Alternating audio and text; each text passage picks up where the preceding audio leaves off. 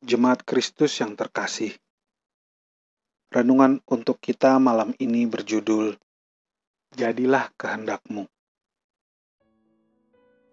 Dan bacaan kita diambil dari kitab Matius 6 ayat 9 sampai dengan ayat 13. Beginilah firman Tuhan. Karena itu berdoalah demikian. Bapa kami yang di sorga, dikuduskanlah namamu. Datanglah kerajaanmu, jadilah kehendakmu di bumi seperti di sorga. Berikanlah kami pada hari ini makanan kami yang secukupnya. Dan ampunilah kami akan kesalahan kami, seperti kami juga mengampuni orang yang bersalah kepada kami dan janganlah membawa kami ke dalam pencobaan, tetapi lepaskanlah kami daripada yang jahat. Karena engkaulah yang punya kerajaan dan kuasa dan kemuliaan sampai selama-lamanya. Amin. Sebuah tempayan berharap dirinya bisa menjadi tempayan yang hebat. Kenyataannya, tempayan itu memiliki sedikit keretakan di sisi kanan tubuhnya. Harapannya tidak sesuai dengan kenyataannya, dan itu membuatnya tidak bahagia.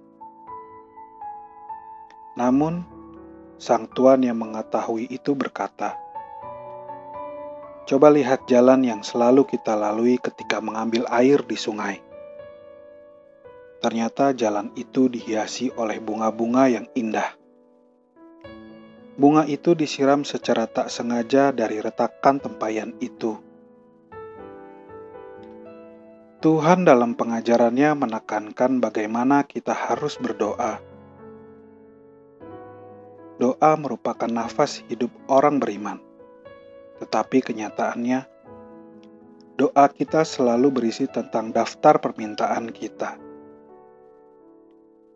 Dalam doa yang diajarkan ini, Tuhan menekankan harus ada yang berkaitan dengan kehendak Allah dan dengan hidup kita dalam setiap doa yang kita naikkan.